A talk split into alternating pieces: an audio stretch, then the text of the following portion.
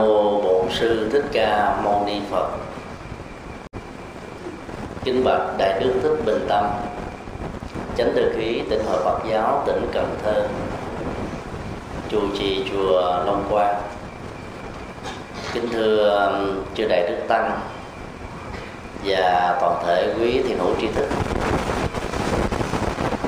chúng tôi rất vui mừng khi có mặt tại một ngôi chùa mà lịch sử truyền bá của nó đã có trên 100 năm, chứng tỏ sự đóng góp của nó cho sự phát triển và hạnh phúc của người dân tại tỉnh Cần Thơ, vốn được mệnh danh là Tây Đô này đó, một khoảng thời gian khá ấn tượng. Đây là buổi pháp thoại đầu tiên của chúng tôi tại Tây Đô, mặc dầu nơi chúng tôi ở là Sài Gòn cách đây không xa lắm, nhưng hôm nay có chính thức có được duyên lành dưới sự hoan hỷ của thầy trụ trì và sự sắp xếp giới thiệu của tất cả quý Phật tử thân quen.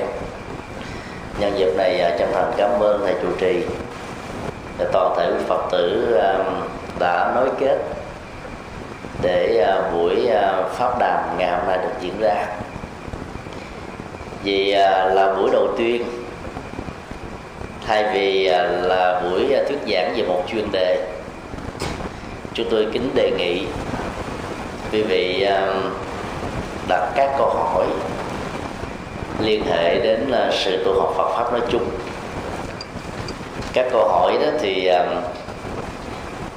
bất kỳ là câu hỏi gì, miễn có giá trị ứng dụng, và hiếm khi ta tìm thấy nó ở đây đó trong các sách vở.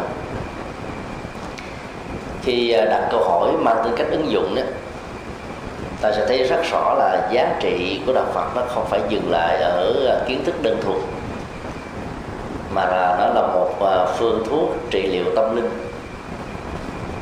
vốn có khả năng, nhưng nó đạt được tháo gỡ những bế tắc, những nỗi khổ niềm đau mà ở giai đoạn nào, thời đại nào, nơi đâu, với bất kỳ ai, ta đều có thể bị vấp phải hoặc là đối đầu chúng như là những thách đố ở trong cuộc đời cần phải phấn đấu để vượt qua. Chính vì thế, khi nêu những câu hỏi đó thì việc liên hệ nó đến các ứng dụng đó, thì câu trả lời nó sẽ mang lại lệ lạc cho tất cả chúng ta hơn là những câu hỏi lý thuyết mà vốn ta có thể tìm thấy nó ở trong các sách vở đó đây, hay là trong các bộ từ điển Phật học. Khi đặt câu hỏi đó thì quý vị không cần phải quỳ gối gì cả, có thể ngồi thoải mái, nói lên thật to để mọi người ở trong giảng đường này có thể nghe được.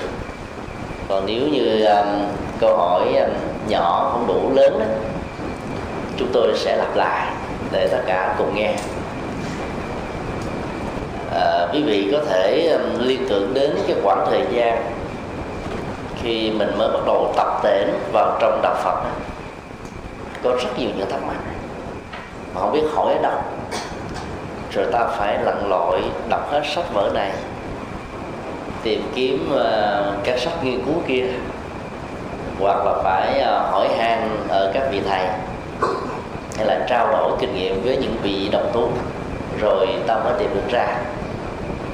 Liên tưởng đến cái giai đoạn đó để thấy rằng là cũng giống như chúng ta ở trong quá khứ, rất nhiều người bây giờ cũng có những nhu cầu tìm hiểu tương tự, và do vậy các câu hỏi mang tính cách thực tiễn như thế sẽ có giá trị rất là lớn để giúp cho tất cả chúng ta cùng chia sẻ nói chung.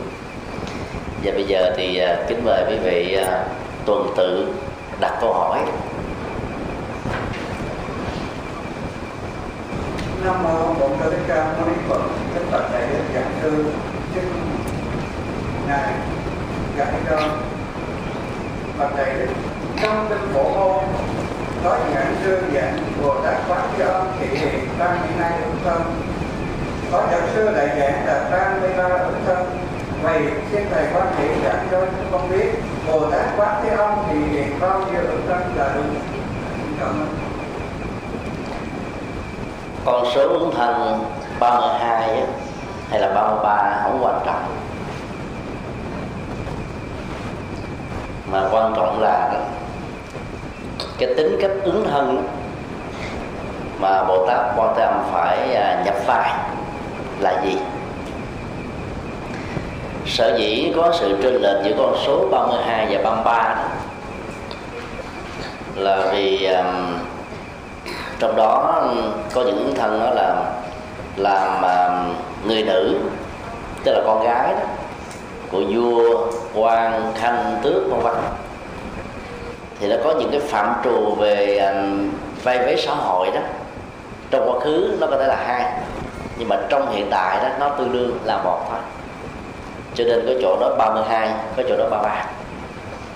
Con số 32 hay là 33 đó nó không phải là con số biểu tượng trong đạo Phật. Nếu Bồ Tát Quan Thế Âm có cơ hội để phát nguyện thể hiện các ứng thân của mình trong thời hiện đại đó, thì chúng tôi tin chắc rằng là Ngài không phải chỉ có 32, 33 mà có thể là 320, 3.200, là 3.200.000, 3.200.000 các ứng thân. Vì cái bối cảnh văn hóa trong thời đại của Đức Phật đó mà, việc giao tiếp đối thoại với các tôn giáo và các triết học đó nó có một phần rất là giới hạn về phương diện không gian, về phương diện các loại hình xã hội khác nhau.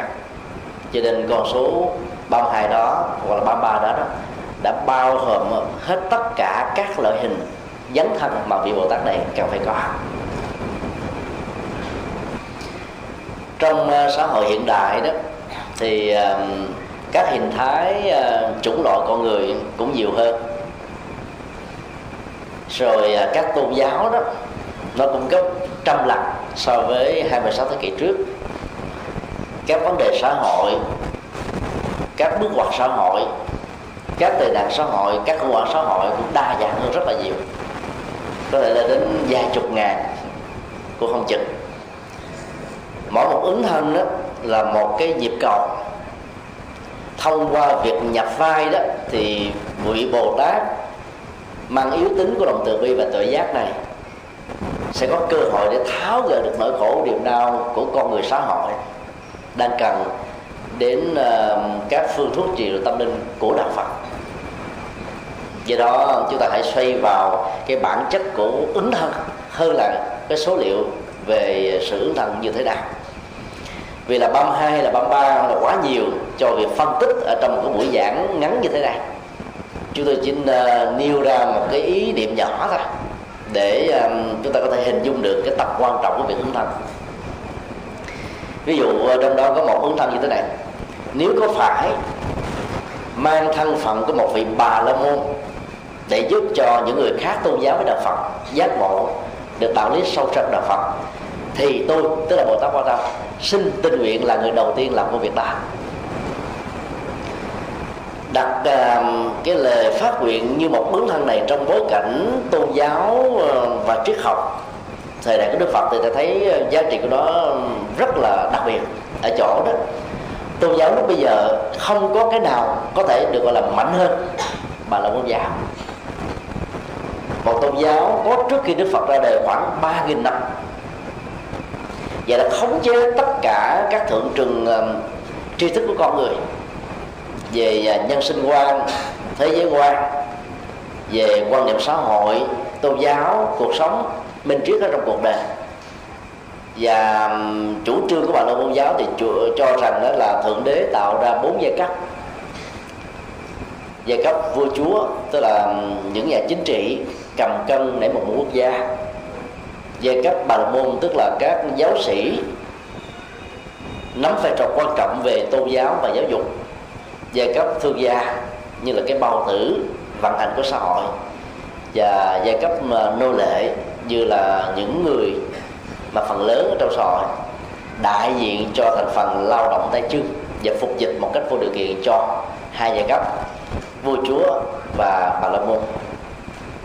Thì như vậy là khi mà tôn giáo Bà La Môn đặt trên nền tảng với chủ nghĩa giai cấp đó, thì ta thấy là cái quyền lợi xã hội cho các giai cấp trên thì cao, và các bất công về phương diện xã hội, luật pháp và những cái quyền căn bản của con người đó thì không thể nào được đảm bảo ở trong một tôn giáo như thế được. Bồ Tát Quan Thế Âm rất mạnh dạn. Bây giờ muốn hóa độ những người theo ý thức hệ Bà La Môn giáo mà đứng với hình thức là một người theo đạo Phật đó, thì giống như là chúng ta là người khác tôn giáo để nói về một tôn giáo khác, thì cái sự kháng cự về phương diện tôn giáo sẽ rất là cao. Ta lấy một cái gì đó làm hệ quy chiếu đánh giá, nhận định, phán đoán những cái khác với chúng ta, thì thường ta có khuynh hướng cho rằng mình là chân lý và những cái xung quanh mình đó là những cái phi chân lý gọi là phụ thuộc vào thôi. Cho nên Bồ Tát Quan Thế Âm đã phát nguyện là nhập vai thành một vị giáo sĩ Bà La Môn, nhưng lại truyền bá tinh thần và minh triết giác ngộ giải thoát của đạo Phật. Và tinh thần đó là cái gì? Tức là xóa bỏ giai cấp, nâng vai trò của người phụ nữ lên đến mức độ cao ngang bằng với người nam, và tạo cơ hội cho tất cả những người nữ có thể tiếp cận được với con đường đạo đức và tâm linh thông qua con đường giáo dục, để giải phóng cái thân phận rất là lệ thuộc và đôi lúc hết sức là buồn thả và khổ đau trong tôn giáo này. Thì sự phát nguyện như thế đó hết sức là có ý nghĩa và mang lại cái phong trào giải phóng thân phận của con người ở trong giai đoạn mà đạo Phật xuất hiện như là một cái nhu cầu tâm linh mới. Bây giờ chúng ta thử áp dụng cái cách phát nguyện của Bồ Tát Quan Thế Âm để độ người thân của mình như thế nào. Người thân của tất cả quý vị có người là không theo tôn giáo nào, có người có thể có thành kiến với đạo Phật, có người có thể là không thích đạo Phật, có người nghe nói đó đạo Phật thì cũng tán dương, nhưng mà tôi đi chùa không, mình nghĩ rằng mình không có tội, không có lỗi, không có sai, có kiến thức, sống an vui hạnh phúc, cần gì phải đi chùa nữa. Và có nhiều người là kháng cự đạo Phật một cách sâu sắc. Thì bây giờ đó là muốn độ họ thì ta phải nhập vai vào trong cái vai vế kiến thức mà họ đang có. Ví dụ khi họ đứng từ góc độ là người không có tôn giáo, tức là vô thần, để đánh giá và muốn cho chúng ta phải chứng minh rằng là nếu có kiếp sau, có nhân quả báo ứng bằng phương diện khoa học thì lúc đó tôi mới tin, tôi mới theo. Thì ta buộc phải nhập vai vào những yêu cầu như thế để giải quyết cái vấn đề nghi vấn. Còn mà không, nếu ta đứng từ góc độ người Phật tử thành, ta than giảng với bà con thân hữu rằng là tôi, con chồng, bà vợ, người cha, người mẹ, đứa con, anh chị em không hiểu đạo, mỗi lần tôi đi chùa làm các phật sự giáo hóa xã hội thì người thân đó có vẻ không hài lòng, cản trở và xem như là một loại bất hạnh, đến lúc cãi vã bắt đầu. Thì lúc đó ta hãy nhập vai Bồ Tát Quan Thế Âm. Và nhập vai đó ta phải phát huy thế này: tôi sinh ra trong cuộc đời này để làm những việc khó làm. Làm những việc khó làm có nghĩa là ta không nên mong đợi rằng là mọi việc diễn ra với mình một cách suôn sẻ như ý muốn, mà mình đang có một bản lĩnh rất lớn để có thể đối đầu và vượt qua một cách dễ dàng rằng tất cả mọi thách đố diễn ra như là một quy luật. Mang một tâm niệm như vậy thì ta không buồn chán ông chồng, bà vợ hay là một người thân nào đó đã không đi cùng chí hướng với ta là hướng về đạo lý giác ngộ giải thoát hay là minh trí của Phật giáo.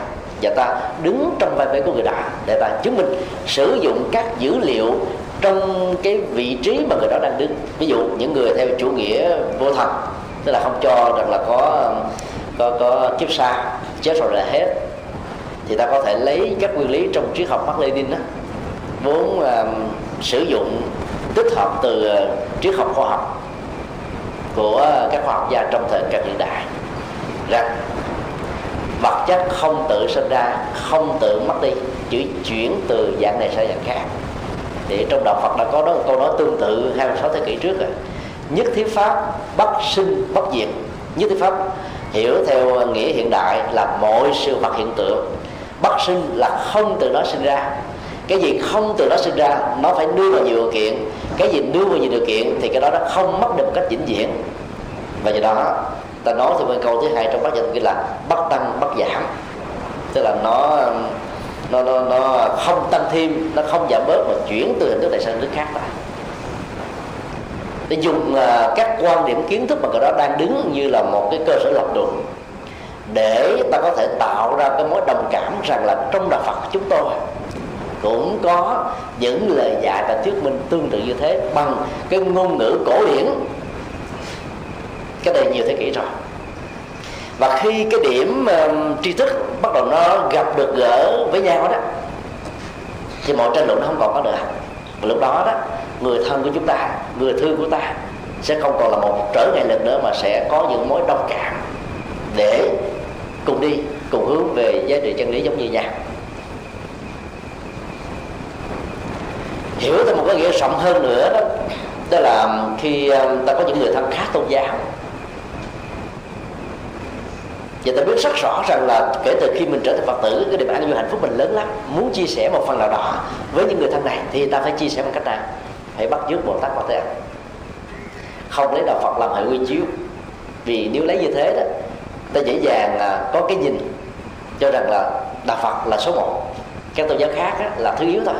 Và khi lý luận, giải thích, nói chuyện, giao lưu, trao đổi đó, thì cái va chạm cái tôi tôn giáo đó nó sẽ trở thành là một cái thách đố rất lớn, và phần lớn chúng ta khó có thể được vượt qua. Cho nên ta đóng vai như là cái người trong tôn giáo đó, ta đọc một vài cuốn sách về tôn giáo đó như thế nào, ta tìm hiểu để tìm những cái lời dạy của Đức Phật có giá trị tương đương, và trên phần lớn là có giá trị vượt trội để chúng ta so sánh, tìm những điểm tương đồng để dẫn dắt cho những người như thế dễ dàng và tự tự đi vào đạo một cách an toàn hơn. Đó là sự phát nguyện hóa thân của Bồ Tát Quan Thế Âm.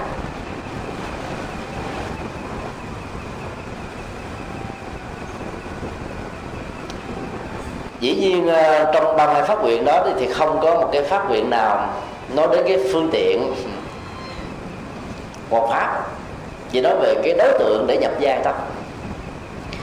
Thời đại của Đức Phật thì các phương tiện giao thông đó, nó giới hạn ở trong xe tứ mã, xe hưu, xe dê, xe nai, chứ không có như xe lửa, xe hơi, máy bay, trực thăng, tàu ngầm. Sau này còn có các loại phi thuyền xuyên lục địa đó. Chứ nếu mà thời đó mà có thì có lẽ Bồ Tát Quan Thế Âm sẽ phát nguyện rằng là về sau này tôi sẽ phát nguyện sử dụng phi thuyền đi các hành trình khác để thuyết pháp giảng kinh không chừng.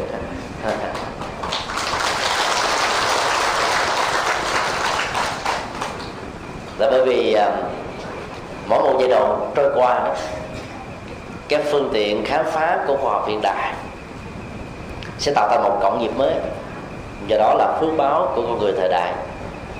Ta không cần phải mất nhiều thời gian như là tổ tiên chúng ta ngày xưa phải tốn đến 3 tháng, 5 tháng, 10 tháng để đi qua một quốc gia khác.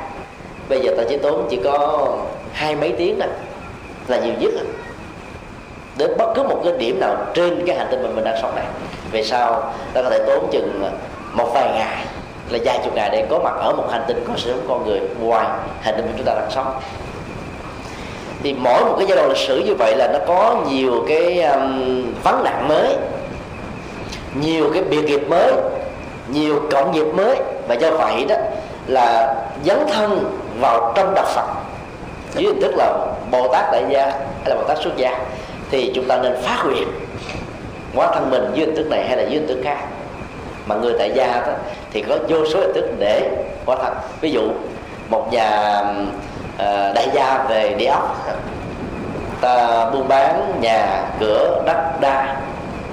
Và trong giai đoạn hiện nay đó, Việt Nam đang cho phép đầu tư, khích lệ đầu tư về du lịch tâm linh, du lịch văn hóa, du lịch môi sinh, du lịch xanh nói chung để phát triển đất nước, và nó hạn chế một mức tối đa sự hâm nóng toàn cầu như là các cái phát triển của công nghệ hiện đại, công nghiệp hóa, v.v.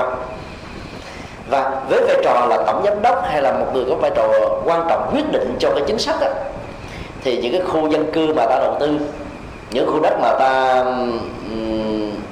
có liên hệ như là những đối tác đó, ta có thể tạo ra những cái ngôi nhà văn hóa mà tên gọi có thể là nhà văn hóa này, nhà văn hóa nọ, lấy tên của các vị vua như là nhà văn hóa Hùng Vương, nhà văn hóa Hai Bà Trưng, nhà văn hóa Lý Thế Tổ, nhà văn hóa Trần Nhân Tâm, đúng không? Những nhân vật mà trong lịch sử Việt Nam nghe nói đến thì ai cũng phải cúi đầu bái phục, tôn kính. Và trên thực tế đó, trong đó ta tôn thờ cả lịch sử của các minh triết ở trên đất nước Việt Nam, trong đó có đạo Phật.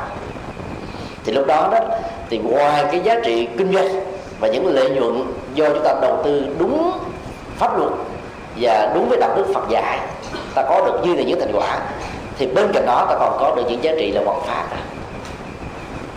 Cái đó không ai cấm mình hết. Cái việc cái đến Suối Tiên, tổng giám đốc Suối Tiên trước đây là một tu sĩ Phật giáo, và nhờ là một tu sĩ Phật giáo cho nên ông vẫn còn những chí nguyện đối với đạo Phật, cho nên khi mở cái khu du lịch văn hóa Suối Tiên đó, ông đã làm cái ngôi chùa mà đặt tên là một cái tên khác, không đặt là cái chùa, nhưng mà trong đó là thờ Phật, có chánh điện, có thầy tu, rồi làm điện Quan Âm, rồi địa tạng, rồi 10 cái gục để giáo dục người ta về lánh ác làm lành, và làm nhiều cái công trình văn hóa trong đó liên hệ đến bản chất đạo Phật. Hàng triệu người vào những ngày lễ lớn đến đây, ngoài những cái việc mà ăn chơi giải trí thì còn có cơ hội để tiếp cận được cái văn hóa tâm linh của đạo Phật. Thì ai bảo rằng là cái đó không phải là một phương tiện hoàn pháp đâu, nó như là một sự dấn thân mới, phát hiện mới rất là có ý nghĩa, mà ta có thể xem rằng như là cái phần phát triển hạnh nguyện hóa thân của Đức Bồ Tát Quan Thế Âm. Ông Huỳnh Phi Dũng, tổng giám đốc của Đại Nam Văn Hiến ở Bình Dương, cũng là một người tương tự, quy Phật, tụng kinh, bái sám, bây giờ là một cái công trình thờ Đức Phật to như thế ở trong một cái điện rất là vĩ đại, làm những công trình văn hóa mà những cái câu chữ thơ ca thi phú đối liễn ở trong đây nó đều thấm nhuần tư tưởng đạo Phật, rồi có điện Quan Âm, có nhiều giá trị tâm linh của đạo Phật trong đó. Thì ngoài những giá trị lợi nhuận đầu tư thì cái việc mà truyền bá những minh triết của Phật giáo là một điều mà chúng ta không thể nào phủ định được. Ông Xuân Trường, tổng giám đốc của chùa Bái Đính và cái khu du lịch tâm linh Xuân Trường trên 7.000 mẫu, cũng là một Phật tử tương lai. Ông cũng lấy cái mô hình đó để mà phát triển đạo Phật. Cho nên là học theo cái cách dấn thân của Bồ Tát Quan Thế Âm đó, thì mỗi người trong vai trò xã hội mình đang có thể đưa đạo Phật vào trong các ngõ ngách mà các thầy tu chưa chắc đã làm được, bởi vì các thầy tu truyền đạo, giảng kinh, thuyết pháp phần lớn là ở trong các chùa. Còn quý vị nắm vai trò này, vị thế nọ trong xã hội, có bằng với các thành phần khác nhau. Cho nên ta có thể truyền bá không cần bằng tư tưởng, ngôn ngữ, thuật ngữ Phật học, mà ta chỉ cần lấy cái tinh hoa và nội dung của đạo Phật để giới thiệu cho những người đối tác hay là những người làm việc trực tiếp với chúng ta bằng cái đời sống phẩm hạnh đạo đức chuẩn mực của mình, thì tự động người ta đến với đạo Phật một cách rất là dễ dàng, và đến với đạo Phật chính là một phước báo lớn. Do đó làm được công việc đó thì mỗi vị Phật tử chúng ta chính là hiện thân của Đức Bồ Tát Quan Thế Âm với vai trò là một ứng thân trong thời hiện đại. Xin đi câu hỏi khác.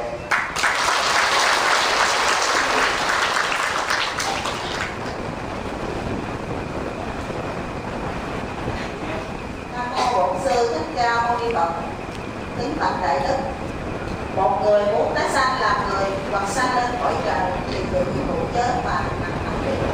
Nếu loài súc sanh ví dụ như trâu, con bò có phục vụ cho con người, nếu ta ăn thì có tội, còn con cá, con tép không có dụng gì cho người, tại sao ta ăn cho nó có thể tái sanh vào cõi cao hơn, tại sao con người ăn chúng lại có tội hết?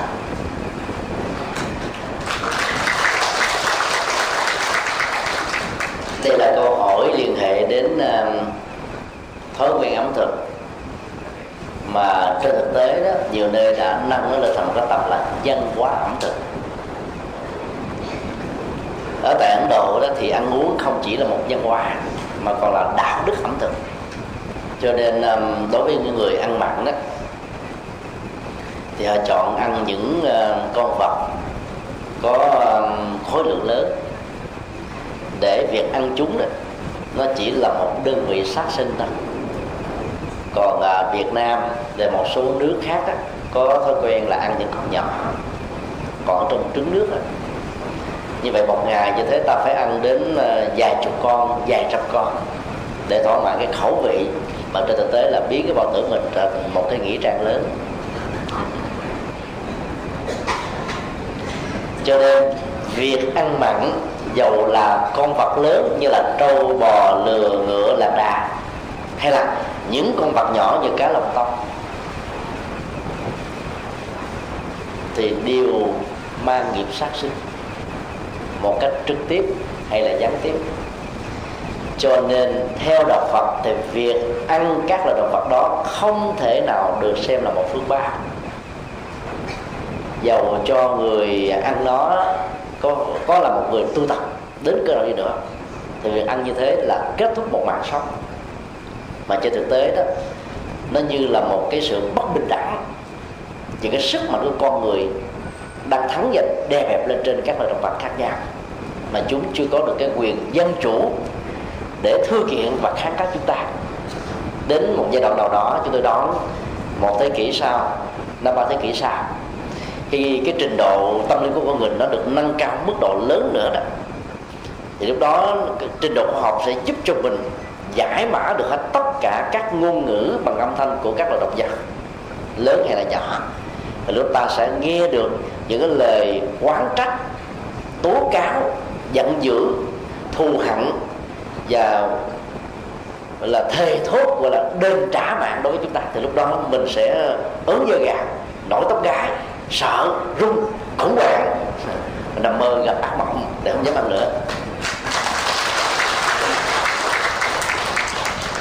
Vì đó sẽ là một sự sai lầm nếu ta bảo rằng ăn con gì đó là tạo cho con đó có phước báo được tái sinh xuất. Mỗi một chủng loại động vật đó, nó có một cái cộng nghiệp. Trong cộng nghiệp của từng chủng loại động vật lại có những biệt nghiệp, và không có con nào giống con nào, cũng giống như con người chúng ta phải. Và do đó ta không nên biện hộ rằng là tôi ăn chúng là để tạo cơ hội cho chúng được hóa sanh, đào thải. Và trước khi ăn, tôi cầu nguyện bằng cách là tụng niệm thần chú, niệm danh hiệu Phật A Di Đà và nhiều cái phương pháp tu tập khác, để cho chúng không còn có cơ hội tái sinh dưới thân phận là các loài động vật hay là gia súc nữa. Phát nguyện là một lẽ, còn chúng được như thế hay không đó, nó thuộc về nghiệp của riêng chúng. Do đó tốt nhất là con người, nếu ta chưa có thể ăn chay vì những lý do thói quen, hay là ta chưa thấy được tầm quan trọng của nó, thì tốt nhất là ăn những loài động vật đã được làm thịt rồi. Lúc đó quý vị có thể hỏi, nếu ai cũng làm như thế hết thì ai sẽ là người giết? Như vậy các Phật tử khôn quá vậy. Thì câu trả lời, Phật tử không khôn chứ ai khôn nữa.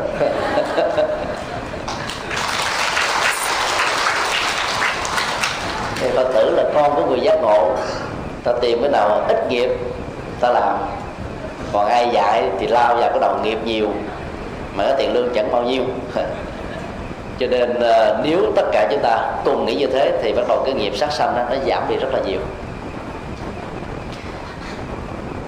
Sẽ là một cái điều hết sức ngạc nhiên đến độ là phần lớn chúng ta sẽ không tin, khi được các nhà khoa học gia chứng minh rằng nếu trên 6 tỷ người hành tinh của chúng ta đang sống, mỗi một ngày ăn chay trường thôi, tức là không giết bất kỳ một chủng loại động vật nào, thì cái hành tinh này sẽ kéo dài tối thiểu là thêm 10 năm. Nạn hâm nóng toàn cầu như là mối đe dọa lớn nhất trên thế chúng ta hiện nay, nó liên hệ đến cái nghiệp sát sanh rất là nhiều. Vấn đề công nghiệp hóa, hiện đại hóa và sự tàn phá thiên nhiên của những cái công nghệ này đó nó không bằng cái công nghệ thực phẩm mặn. Các khoa học gia chứng minh cho chúng ta điều đó.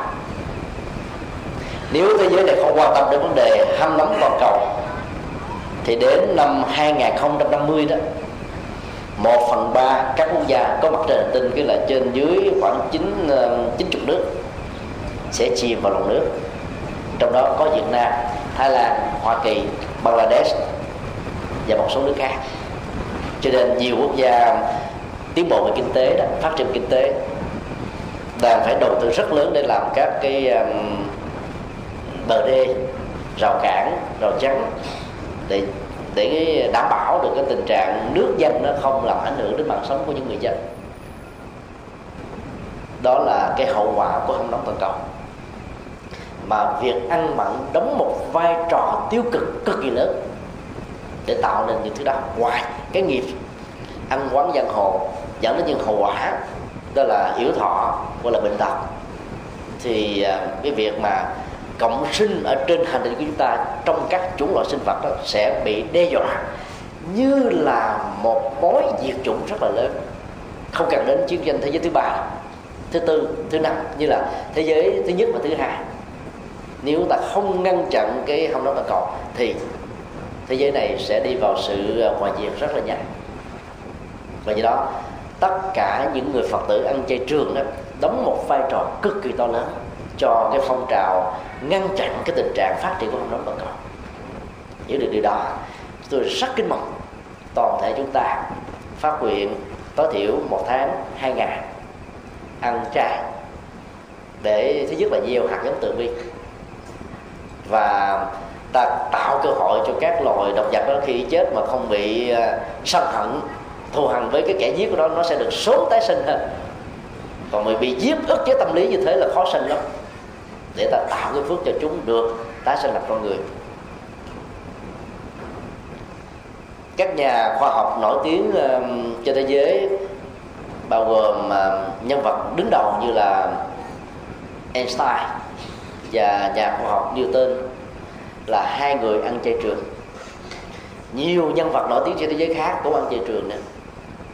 Phó Thủ tướng Nguyễn Thiện Nhân 1 tháng ăn chay 6 ngày, và chiều nào ông cũng ăn chay hết trơn. Thế là sáng trưa ăn mặn đối với những ngày thường, và 6 ngày ăn chay, chiều nào cũng ăn chay trường. Tức là ăn chay được một buổi cũng tốt hơn là không ăn được cái ngày nào. Chúng tôi thăm viếng ông cách đây 10 hôm và được ông xác nhận điều đó. Ông nói là mỗi đâu mà đi làm quốc sự đó, ở gần một ngôi chùa thì ông thay vì ngủ ở khách sạn để ông đến chùa ông ngồi thiền và ăn chay, lánh hết xa bạn bè, không có đi nhậu, không có đi tâm sự rồi trò chuyện, ông tìm đến những cái khu tâm linh cũng lành. Thì đó là biết cái cách để mình nuôi dưỡng hạt giống từ bi. Và ông nội của ông đó là Hòa thượng Thích Trường Lạc, trước đây đã từng tu ở chùa Long Quang và là một giáo sư tiếng Pháp cực kỳ giỏi. Những hạt giống như thế chỉ cần có điều kiện là phát sinh thôi. Không phải tự nhiên mà con người ta bắt đầu ăn chay. Nó phát sinh từ cái hạt giống. Mình thấy được cái mầm sự sống là lớn, khi bị cắt đứt đi thì không có gì có thể bù đắp lại được. Và lúc đó chúng ta liên tưởng đến mình, nếu mình bị mất sự sống bởi những con vật lớn hơn mình ăn thịt mình để phục vụ cho khẩu vị của nó, thì lúc đó chúng ta sẽ thiết lập được cái mối đồng cảm rất lớn với các loài vật nhỏ bé hơn chúng ta, để chúng ta hạn chế bắt đầu từ từ. Và đến lúc đó là vĩnh viễn không cần phải ăn thịt chúng. Và dám cam kết quý vị, việc ăn chay trường có phương pháp đúng các dưỡng chất, quý vị sẽ sống thọ hơn rất nhiều so với những người ăn mặn. Nhất là thực phẩm mặn ngày nay được tiêm vào những kích thích tố làm biến đổi gen và ADN của loài động vật, cho nên trong chúng có rất nhiều độc tố, mà nhất là các loại thịt đỏ đó. Do đó ngoài cái khẩu vị mà trên thực tế chỉ là thói quen, chúng ta mang rất nhiều nghiệp và bệnh tật. Người ta phải nuôi cả cái bệnh tật này, biết bao nhiêu là tiền bạc, công sức mà mình đã đổ ra. Cho nên ăn chay là đảm bảo hơn rất là nhiều. Trên tinh thần đó, việc ăn chay sẽ là phúc báo cho bản thân và phúc báo cho các loài động vật nói chung. Xin đi câu hỏi khác. Bây giờ mời thanh niên trẻ Nam xin chuyển câu hỏi, chuyển máy xuống cho một thanh niên trẻ đang ngồi ở cửa. Cảm ơn. dịch nói thì tôi cũng được có hay ý về cuộc thi, và có khi hôm nay thầy nói về cái sự linh hoạt về quy chiếu thì tôi cảm thấy rất là xúc động về cái kích. Tại vì bản thân tôi thích nghiên cứu những tôn giáo khác, thích nghiên cứu về đạo Phật Thái, cho nên là chú giáo khi con đọc cái quyển sách có nhiều thành đạo đó thì con cảm giác mình đang xa lìa Phật pháp. Mà thực ra là không, con là Phật tử, con nguyên rồi từ lúc còn nhỏ vậy.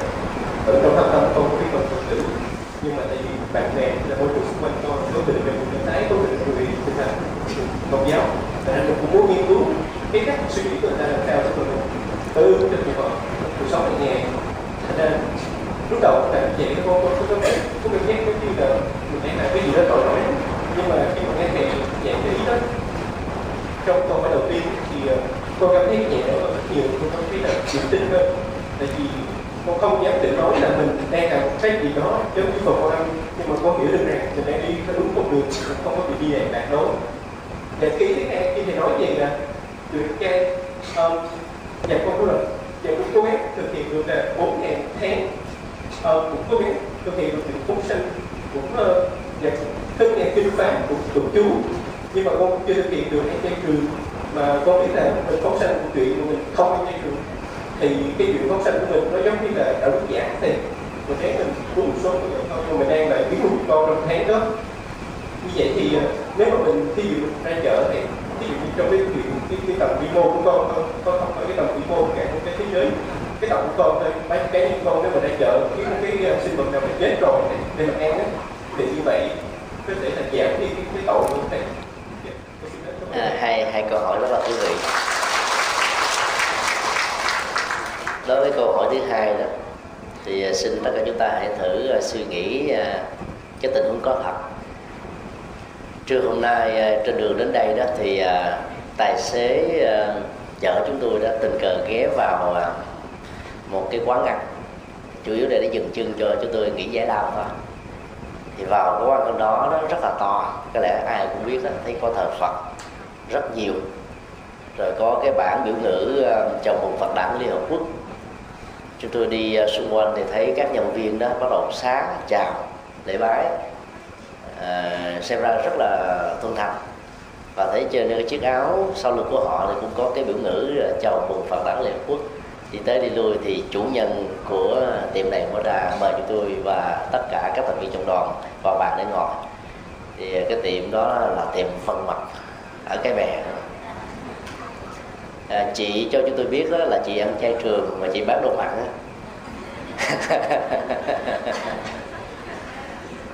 Và chị nói lần đầu tiên con nghe thầy tới đây thầy khen là trong cái quán mặn mà để Phật nhiều, chứ còn phần lớn người ta tới phê bình nói cái bài dân mật này đạo đức giả, bán đồ mặn thì cứ bán đi mà lấy ông Phật ra là mình không làm cái gì. Chứ tôi mới giải thích như thế này, ta thử đặt ra một cái giả thuyết: các quán đồ mặn bán đồ mặn và chủ nhân ăn đồ mặn mà không có thờ Phật, và cái quán bán đồ mặn ăn đồ mặn chủ nhân là thích đồ mặn mà có thờ Phật thì cái nào tốt hơn? Thì dĩ nhiên có thờ Phật thì tốt hơn, phải không ạ? Ít ra khi người ta ăn mặn mà ta nhìn thấy Phật thì ta vẫn nhớ tới một cách gián tiếp rằng Phật là dạy không nên giết các loài động vật, cho nên ăn mà hạt giống nó tác động vào một cách vô thức thì đến lúc nào đó thì ta thấy cái này ngại quá không ăn nữa. Nó như là một sự răng nhắc chứ thôi. Điều thứ hai, trong lúc chúng ta bán đồ mặn mà ta vẫn phát nguyện ăn chay, cũng giống như là ta đang ăn mặn mà phóng sinh, thì cái đó nó chẳng những nó không có mâu thuẫn lẫn nhau mà nó còn là một cái sự hỗ trợ tác động rất là có ý nghĩa, để đến một lúc nào đó khi duyên nó thuận lợi hơn, nhận thức của ta chín chắn hơn và các thói quen chúng ta đã được chuyển hóa nhiều hơn đó, thì lúc đó chúng ta xoay qua trở thành là cái người không còn bán đồ mặn nữa, và ta trở thành cái người không còn ăn đồ mặn nữa. Thì cái hạt giống phóng sanh trong giai đoạn chúng ta ăn mặn đó, nó chính là một viên kim cương. Hình ảnh Đức Phật, giáo pháp Đức Phật, là việc chúng ta ăn chay trong lúc chúng ta bán đồ mặn đó, nó cũng chính là một hạt giống rất là quý để chúng ta không còn làm điều đó nữa trong tương lai. Sáng hôm nay vì thời gian ngắn quá, vì muốn xuống đây đó, cho nên Chúng tôi chỉ trao đổi ngắn với chủ nhân của quán đó thôi, rằng là mặc dầu biết ở trên cái bảng có đề là tại đây có bán đồ chai, phục vụ rất là nhiều món. Quý hòa thượng, sư bà, thượng tọa, đại đức có đến thì đều ghé ngang tiệm và được cúng dường đồ chai. Chúng tôi đề nghị là dành riêng một cái khu đấy biệt lập để làm cái quán công chai. Thì cho biết rằng là chị mới mua được cái lô đất đối diện và chuẩn bị cắt lên cái quán đồ chai sang trọng. Để ai thích ăn chai thì mời qua bên đó, thì cái không gian nó sẽ ấm cúng hơn. Là một chủ nhân vừa bán đồ mặn vừa bán đồ chay thì hẳn rằng là việc bán đồ chay không phải là đạo đức giả, việc thờ Phật hẳn rằng không phải là đạo đức giả, mà nó là một cái phương tiện rất là tốt để cho người ta giảm bớt đi. Khi mà biểu tượng đó là biểu tượng của tình thương thì sự việc tôn thờ biểu tượng tình thương thông qua Đức Phật sẽ làm cho những người ăn mặn sẽ dần dần ý thức và giác ngộ ra được rằng là cái nghiệp sát như thế cần phải được chuyển hóa, không chống thì chạy, để trước nhất là có lợi cho chúng ta và sau đó là không gây những cái nghiệp tiêu cực khác. Cái đây về hôm thì có một Phật tử hỏi chúng tôi rằng là họ thích ăn cá, và khi phóng sanh thì họ thích mua cá để phóng sinh. Thì như vậy nó có mâu thuẫn không? Thích ăn con vật đó rồi cũng thích phóng sanh con vật đó. Chúng tôi hỏi tiếp lý do tại sao thích phóng sanh cá, họ thích phóng những các con khác. Thì Phật tử này trả lời rất là ngon lành: thầy ơi, bởi vì 10.000 đồng mua được vài chục con cá, 10.000 đồng mua được chỉ có 2 con chim thôi. Như vậy là phóng sanh như thế là nhiều, đơn vị sự sống sẽ được tự do trên cõi trời xanh, xin lỗi, tự do ở trên thế giới nước của chúng. Như vậy là phước sẽ được gia tăng và cái nghiệp ăn mặn này sẽ được vì thế mà được giảm đi. Hai cái này không mâu thuẫn nhau, hỗ trợ cho nhau rất là nhiều. Khi chúng ta đang làm một việc tốt và đồng thời chúng ta đang làm một việc đối lập với cái đã đó, với tư cách là một người Phật tử đó, cái này nó sẽ tác động trong nhận thức. Giống như trước nhất chúng ta đặt ra một cái đối nghi vấn rằng việc làm như thế có nên hay không, rồi dần dà chúng ta sẽ tự tạo ra cho mình một nhận thức như là một câu trả lời rằng là khi mình phóng sanh được con vật đó thì ta cũng không nên ăn con vật đó. Thì nó ý nghĩa phóng sanh nó sẽ đạt được trọn vẹn hơn. Ở đây nó không phải là một đạo đức giả, nhưng nó như là một sự hỗ trợ.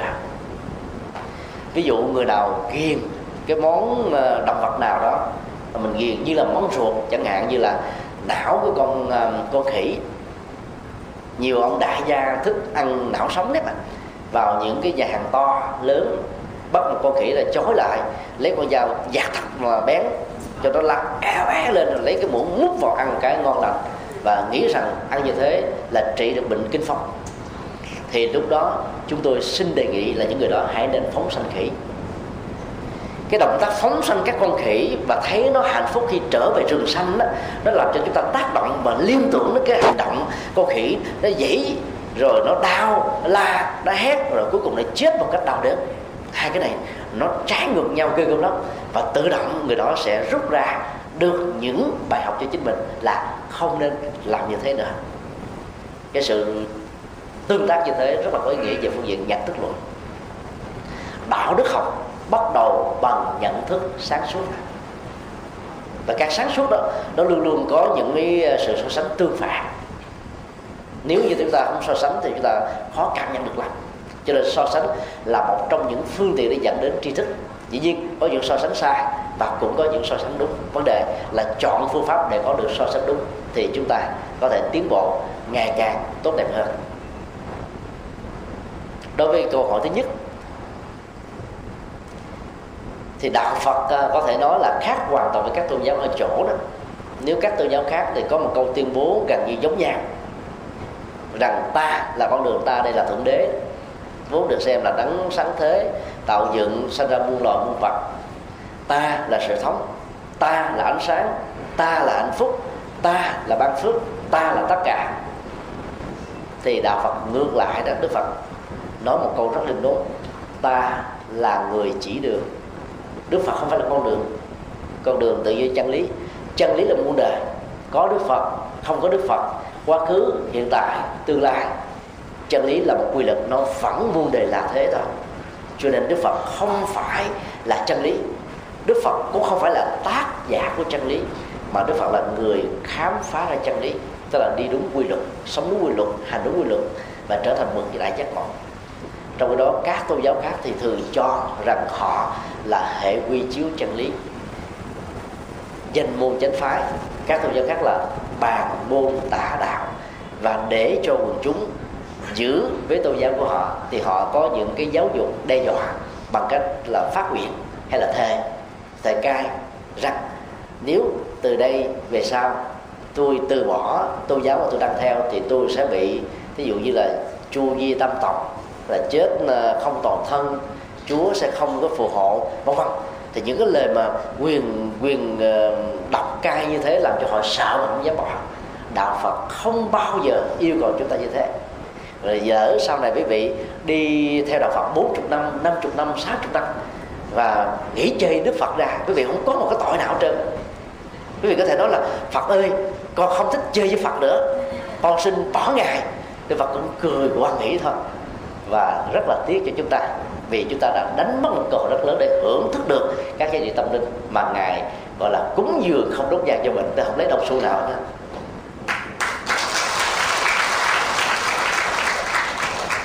Do đó là Phật tử, quý vị được khích lệ tìm hiểu, nghiên cứu, so sánh, đối chiếu các tôn giáo khác. Và chúng tôi cam đoan quý vị rằng là khi quý vị càng tìm hiểu các tôn giáo khác nhiều chừng nào đó, thì quý vị sẽ hiểu được đạo Phật sâu sắc hơn. Ở trong binh pháp đó, biết mình biết ta, trăm trận trăm thắng. Trong tôn giáo học, và nhất là từ quan điểm của đạo Phật, biết đạo Phật và biết các tôn giáo khác thì ta sẽ sống đạo Phật một cách sâu sắc hơn, không phải là còn niềm tin mê tín nữa. Để có được điều đó, chúng tôi kính đề nghị là quý vị ngoài các nghi thức đọc tụng mà vốn ảnh hưởng chữ Hán rất là nặng nề trong các ngôi chùa hiện nay tại Việt Nam, quý vị lên các trang web như là quangduc.com ở bên Úc, hay là thư viện hoa sen.org ở Hoa Kỳ, hoặc là cái trang đạo Phật ngày nay.com của chúng tôi, thì quý vị sẽ có được khoảng 400 tác phẩm Phật học dưới các góc độ khác nhau.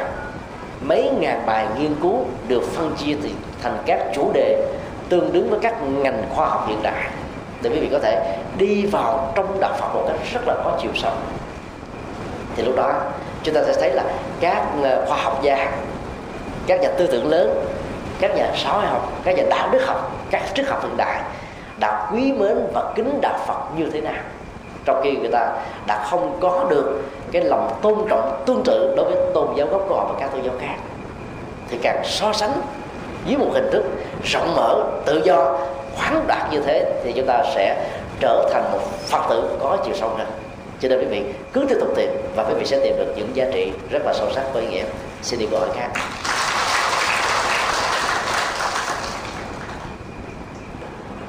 Đó là một câu hỏi rất là thú vị. Chứ đặt một giả thiết đó, nếu mà trên hành tinh này ai cũng có cách suy nghĩ giống như cô thì có lẽ là cái ngành tôm nó sẽ phá sản rồi.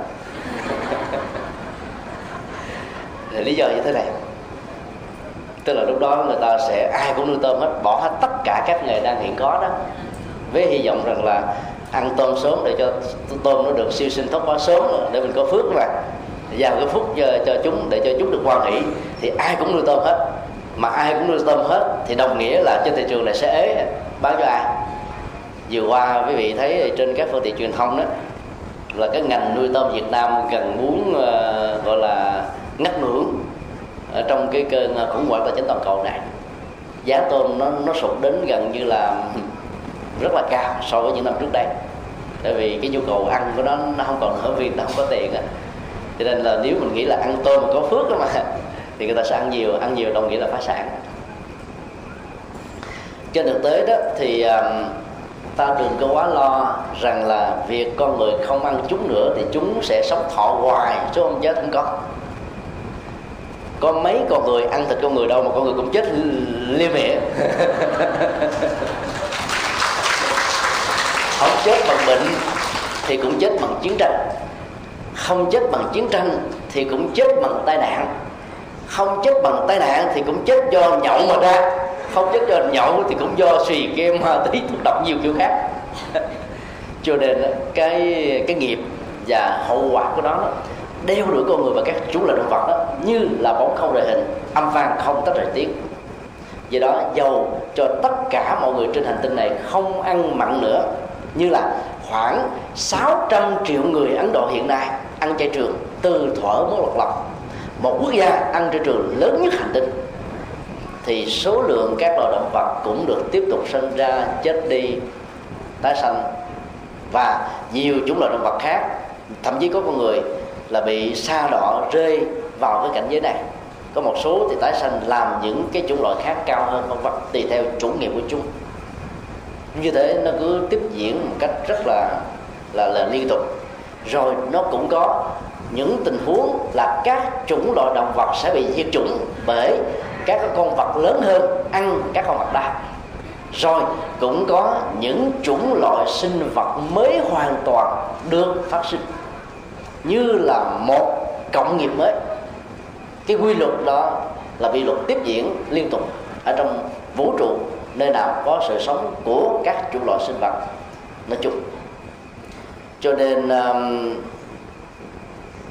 có 3 điểm tựa tâm linh Phật Pháp Tăng và sống với 5 điều đạo đức đó, thì chúng ta như là có được một cái hộ chiếu và visa nhập cảnh vô thời hạn, chứ không phải chỉ là nhiều lần, đến cái cảnh giới của con người, nơi mà giáo dục, đạo đức, luật pháp, nhân quyền, tự do, dân chủ và mọi phương diện cao nhất mà các chủng loại sinh vật có thể có thì con người có hết. Và nếu ta gieo trồng phước báo nhiều hơn nữa, với một quyền ước lớn, ta có thể tái sinh vào các hành tinh có sự sống của con người mà trong kinh thường gọi là chư thiên, để ta có thể tiếp tục những hành vi mà chúng ta đang làm. Nơi đó phước báo, tuổi thọ, đời sống hòa bình, phương tiện giao tế, rồi tuổi thọ cũng như là ngoại hình đó, của con người đặc biệt hơn các con người ở trên hành tinh của chúng ta. Chuyện đó là chuyện có thật, vì đó là một cái phản ứng nhân quả tất yếu. Do đó ta ăn các loài động vật đó, dĩ nhiên là ăn những cái loài mang lại lợi ích cho con người thì nghiệp sẽ nặng hơn là các loài không mang được lợi ích gì cả. Và tương tự, giết một cái loài, ví dụ như là chó, có giá trị là giữ nhà, giữ của, trung thành, yêu mến chủ, nghiệp sẽ nặng hơn rất nhiều so với giết các côn trùng để bảo vệ thực vật nói chung. Cho nên sẽ một sự sẽ làm, nếu ta hiểu đơn thuần rằng là giết một chủng loại gì sẽ bị kết quả là mạng sống chúng ta bị đứt, tương tự với cái số lượng lần giết mà chúng ta đã dấn thân một cách có ý thức. Nó tùy theo các chủng loại, cái vai trò vị thế của các chủng loại đó mà nghiệp nó sẽ thành là nặng hay nhẹ, tốt hay là xấu trong các tình huống khác nhau. Ví dụ có một đống bò cạp mà một người vì sơ ý đó té ngã lăn vào các bò cạp đang chuẩn bị cắn, và cắn có thể dẫn đến cái chết. Ở đây ta có đủ các phương tiện để phòng chống, và ta ra tay nghĩa hiệp để giết các con bò cạp này, thì đơn vị sự sống bị kết thúc ở đây có thể là 10 con, 20 con, 30 con, và cứu mạng sống ở đây chỉ có một con người thôi, nhưng mà phước vẫn nhiều hơn là giết chúng. Là bởi vì để mấy chục con bò cạp nó sống, nó côn lợi cho ai, thì cái nghiệp mà chúng ta giết ta vẫn phải mang, ta vẫn phải trả. Nhưng cái phước mà cứu cái người, mà nhất là cái người này làm biết bao nhiêu là lệ lạc cho xã hội, thì nghiệp và phước nó sẽ trổ cùng một lúc. Cái nào tốt, cái đó sẽ phủ trùm, tác động, chi phối, chịu ảnh hưởng đến đời sống của chúng ta. Cái nào yếu nó sẽ bị co cụm lại, rồi bị loại trừ. Quy luật của nhân quả diễn ra một cách rất là tự nhiên ở trong chính bản thân của tướng. Phước báo của mọi chủng loại động vật nó hoàn toàn khác nhau. Trong cây dân Việt Nam có câu là ai bảo chân trâu là khổ, chân trâu sướng lắm chứ. Thì đó là cái cách nói khích lệ đó, sướng sao nổi, tối ngày lao động tay chân, chân lắm tay bùn mà thế một, mà không có được bao nhiêu tiền. Nhiều vụ mùa xong là xanh thiếu nợ, nhiều người chịu nổi tự tử mà chết. Nhưng mà người Việt Nam vẫn tích cực, vẫn yêu đời. Trong cái khổ về vật chất, ta vẫn tìm được niềm vui về tinh thần, bởi vì hạnh phúc nó thuộc về tinh thần chứ thuộc về vật chất. Vật chất chỉ là một phương tiện dẫn đến chúng ta. Và có những con trâu được đưa lên các cái bục xiếc, thì con trâu đó biết bao nhiêu người vỗ tay, tán dương, hoan hô, ca ngợi. Nó đã biết làm những hành động như chính con người, tạo niềm vui, nụ cười như là biết bao nhiêu tay thức bổ. Nghiệp chúng đã được chuyện. Do đó có rất nhiều chúng là động vật, thì hầu như trải qua kiếp này kiếp nọ nó vẫn y nguyên. Cho nên tùy theo bản chất của các loại nghiệp mà chúng gieo trồng, cái mức độ trả nghiệp đó nó có thể kéo dài như là những thách đố. Dầu biết là như thế, việc ta giết chúng vẫn là một cái tội, vẫn là một cái nghiệp, mà tùy theo trường hợp nó là xấu hay là tốt.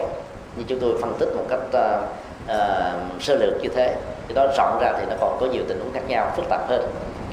Và rất mong đó là những người Phật tử thì ta nên lấy cái đạo lý nuôi hạt giống từ bi đó. Thì ta ăn những loại mặn đó mà đã được làm sẵn, ví dụ như các nước Nam Tông, bao gồm Tích Lan, Miến Điện, Thái Lan, Lào, Campuchia. Các nhà sư bây giờ vẫn ăn mặn, các Phật tử vẫn ăn mặn. Thế giới Phật giáo nếu ta chia ra là 50% là Nam Tông, 50% còn lại là Bắc Tông, thì ta biết là biết bao nhiêu là triệu người đã ăn mặn với tư cách là một Phật tử. Và họ dựa vào cái tinh thần kinh dạy không thấy, không nghe, không nghi. Tức là không thấy một người đồ tể hay là một người gia chủ đang giết các loài vật để phụng sự cho cái bữa ăn trong đó có họ đang ăn. Không nghe tiếng kêu khóc khổ đau dãy dụa của các con vật trong lúc chúng bị giết thịt để phục vụ cho mâm cơm và món ngon của chúng ta. Cũng không hề có một hoài nghi rằng là gia chủ, người đang thiết đãi cơm hoặc là những người đang làm nọ đó, vì cái mục đích là gài chúng ta để cho chúng ta phải ăn chúng. Còn ai ra nhà hàng, nhất là nhà hàng hải sản tươi đó, chỉ cái con nó đang bơi lội đẹp rồi ăn nhiều thì tội nó nghiệp nặng lắm ạ. Cho nó chắc đấy. Và ăn theo cái kiểu của Trung Hoa thì tội còn nặng nữa. Ví dụ như là cắt con cá mấy lát thật là nhanh, bỏ chúng vào cái chảo dầu sôi thật là nóng, trong vòng 10 giây bắt ra thịt chúng đã chín hết trơn mà trái tim nó vẫn còn thoi thóp. Ăn vào có cảm giác là tươi sống nó ngon, thì cái nghiệp như thế nó nặng vô cùng, đau đớn khổ lụy sầu bi u não, không thể nào đo lường được.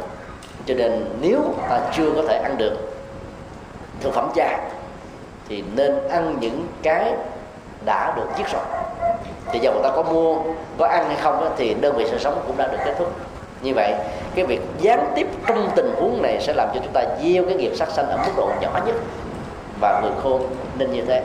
Có người lý luận ăn mà ăn không hải sản tươi sống thì không ngon. Chẳng qua đó chỉ là thói quen, chẳng qua đó chỉ là sự cường điệu. Cái mức độ trên là của chúng chẳng là bao. Ví dụ quý vị bữa nào có làm thử đi, ai làm nhà bếp đi mua một cái con vật đã chết rồi, mới chết về làm và nói với những người thân ăn mặn trong gia đình của mình rằng là cái con này nó mập, khỏe, to, đang sống mạnh lắm, và em hay là anh mới làm đó, thì những người được phục vụ cũng có trời ơi hàng dịp bữa nay ăn thấy ngon quá.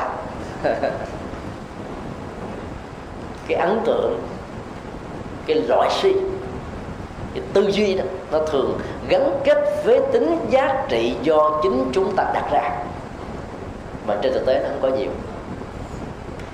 Quý vị thử ngắm cái bức tranh của Picasso đó, ta cho ông là thiên tài của các bức họa. Nếu quý vị đặt tên một bức tranh nào mới được khám phá của ông đi, giống tên Picasso, và cho thi gọi là triển lãm trong các trường đại học mà dạy về nghệ thuật Picasso, đôi lúc cái bức tranh đó có thể đứng hàng mét còn không chừng.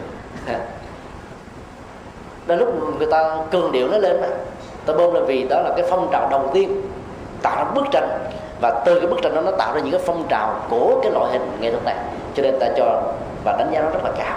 Và những nhà khảo cổ đó ta xem đó như một cái cơ hội để sinh sống, cho nên ta bơm giá trị của nó lên rất là nhiều. Thì cái vấn đề thói quen trong ăn uống nó cũng như thế thôi. Ta nghe nói ăn phải làm sống tươi như thế này thì nó ngon, bổ, hấp dẫn, khẩu vị nó sẽ gì đó, dưỡng chất nó sẽ nhiều. thì tự động ta quen với cái cách suy nghĩ đó, thì nó ăn như vậy ta mới có cảm giác là ngon, hoặc được biết rằng là thực phẩm đó được làm như thế thì ta có cảm giác là hài lòng. Trên thực tế thì cái độ chênh lệch về khẩu vị giữa con vật tươi sống và con vật đã được chết rồi nó chẳng có khác nhau bao nhiêu. Huống hồ ăn không phải là tất cả sự sống, ăn không phải để sống, mà ăn là để nuôi dưỡng cái thân này ở mức độ tương đối để nó có thể làm được những việc tốt hơn. Cho nên ta nên hạn chế ở mức độ tối đa có thể được, để ta không phải gieo nghiệp. Không gieo nghiệp rồi thì ta không có bị nợ bởi cái nghiệp mình đã gieo, thì nó khỏe hơn như là một người được tự do. Còn hơn là ta nghĩ rằng ăn như thế là sẽ hóa kiếp chúng sớm hơn. Giả sử ta đặt ra câu hỏi vào trong rừng con cọp, nó nói bằng ngôn ngữ đó mà mình hiểu được rằng: này ông ơi, bà ơi, hãy lại đây cho tôi ăn, tôi đang đói, để tôi hóa kiếp bà sanh về Tây Phương, quý vị có dám không? Chân lúc đó là chạy cuốn đầu cuốn cổ, té lăn cù bèo, đứng tìm chết luôn, cũng không chấp nhận nữa. Thì các loài vật cũng như thế đấy. Cho nên các chủng loại nghiệp riêng hay là chung của chúng, để cho chúng tự giải quyết. Và điều đó nó liên hệ đến một vấn đề mới trong ngành y học hiện đại, đó là cái việc mà tiêm thuốc cho người bệnh chết theo nguyện ước của họ, để khỏi phải trừng trị cái thân thể vật lý này đau nhất, sống không được mà chết cũng không xong. Bây giờ rất nhiều quốc gia cho phép là người ta được quyền tự do, yêu cầu các bác sĩ làm như thế. Vấn đề đạo đức đã được ra ở đây là có nên hay không, thì nhiều người ta kháng cự là không nên. Nhiều người ta nói là làm như thế thì nó khỏe hơn. Có nhiều người ta nói là nếu cái người nằm bệnh đó là một người ta không còn cái cảm nhận được, tức là bị tai biến là không biết được, thì để như vậy là con cháu phải bận rộn, mệt mỏi, công ăn việc làm trở ngại, tiền ở trong bệnh viện nó tăng cao, dẫn đến nhiều cái khủng hoảng đời sống kinh tế gia đình. Cho nên là nhờ các bác sĩ tiêm thuốc cho người đó chết sớm. Thì vấn đề đặt ra đó là nhân quyền. Khi mà nhân quyền được giải quyết, đó là người đó không đồng tình thì ta phải tôn trọng. Mà ngay cả trong tình huống đồng tình thì luật pháp vẫn cho phép làm. Nhưng đối với đạo Phật đó, thì ta biết rất rõ rằng là các cái đạo Phật lý đó, nó có thể có cái cách để chúng ta vượt qua, và ta không cần phải là kết liễu mạng sống như là một sự tự tử bằng cách là nhờ các bác sĩ tiêm thuốc cho mình sẽ sớm hơn. Sự tự tử như thế này đó, nó nhẹ nhàng hơn, nhưng nó là một sự bất lực và đầu hàng trước cái thân phận khổ đau do bệnh tật. Cuối cuộc đời của Đức Phật thì Ngài cũng bị bệnh giống như những người già, và Ngài cũng chết do bệnh. Và Đức Phật đã nhập thiền, chuyển hóa dòng cảm xúc của Ngài, cho nên cái đau về vật lý nó không ảnh hưởng đến cái tâm lý của Ngài, vì Ngài đã chứng đắc. Và Ngài khuyên chúng ta là hãy làm như thế để vượt qua cái nỗi đau của mình. Cho nên là Phật tử thì ta không cần phải yêu cầu các bác sĩ trợ tử bằng những cái phương pháp là tiêm thuốc hay là chích ngừa, là cho chúng ta uống thuốc vào để chúng ta vẫy tay nhập cái khỏi đề này sớm hơn. Cho nên bảo hộ sự sống luôn luôn là có ý nghĩa, nhất là sự sống là vô dạng. Xin đi câu hỏi khác.